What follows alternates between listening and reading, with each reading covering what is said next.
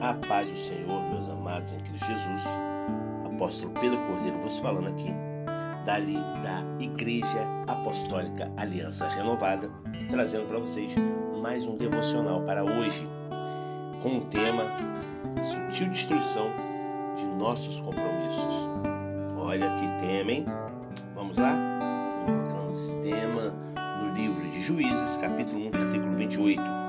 Quando Israel se tornou forte, impôs trabalhos forçados aos cananeus, mas não os expulsou completamente. Só até aqui, glórias à palavra do Senhor.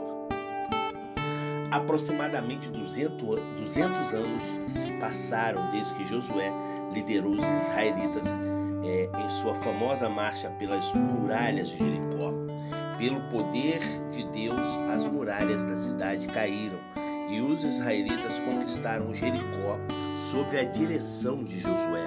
Eles também conquistaram muitos povos de Canaã, incluindo os amorreus, os hititas, os amonitas e os jebuseus. Mas os israelitas não finalizaram o seu trabalho. Eles falharam em expulsar todos os cananeus da terra e viveram o suficiente para se arrepender. Duzentos anos depois, os cananeus recuperaram suas forças e começaram a dominar Israel. Isso pode acontecer também conosco, como cristãos. Dedicamos as nossas vidas a Cristo e efetivamente damos a Ele a chave mestra de todas as portas de nossas vidas, mas talvez não de todas, porque deixar alguns armários trancados, porque temos algumas coisas ali, algumas áreas que realmente não entregamos ao Senhor.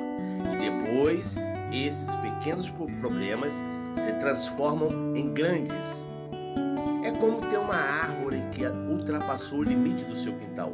Você decide que é hora de cortá-la e reduzi-la, mas você não pode simplesmente reduzi-la. Você precisa retirar o tronco e a raiz também. Caso contrário, ela voltará a crescer. Pode até voltar a crescer, mas forte e causar ainda mais problemas. Do mesmo modo, pecado precisa ser removido de nossas vidas. Quando cedemos um pouco aqui, um pouco ali, pequenas coisas se tornam grandes.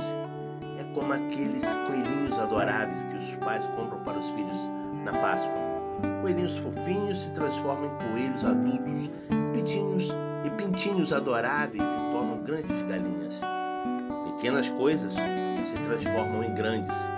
E é, é assim que o pecado pode operar em nossas vidas. Que o amor, a misericórdia, a benignidade e a doce consolação do Espírito seja sobre sua vida, agora e para sempre, e que todos digam amém.